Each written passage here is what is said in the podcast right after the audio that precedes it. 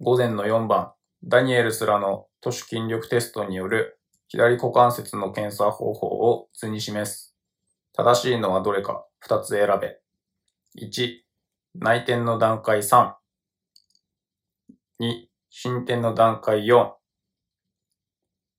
3、外転の段階5。4、進展の段階5。5、内線の段階5。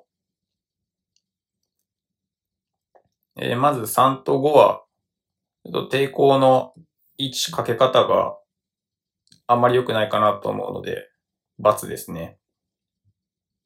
で、あとちょっと微妙なところで、1はこれは合ってるかなと思うので、あとは2と4のどちらかなんですが、となかなか判断がつかなかったのですけれども、私は4を選びました。しかしこの問題は採点対象から除外されています。まあ、迷った2と4は、どちらも股関節進展の別法なので、確認しておくのがいいかなと思います。今回は以上です。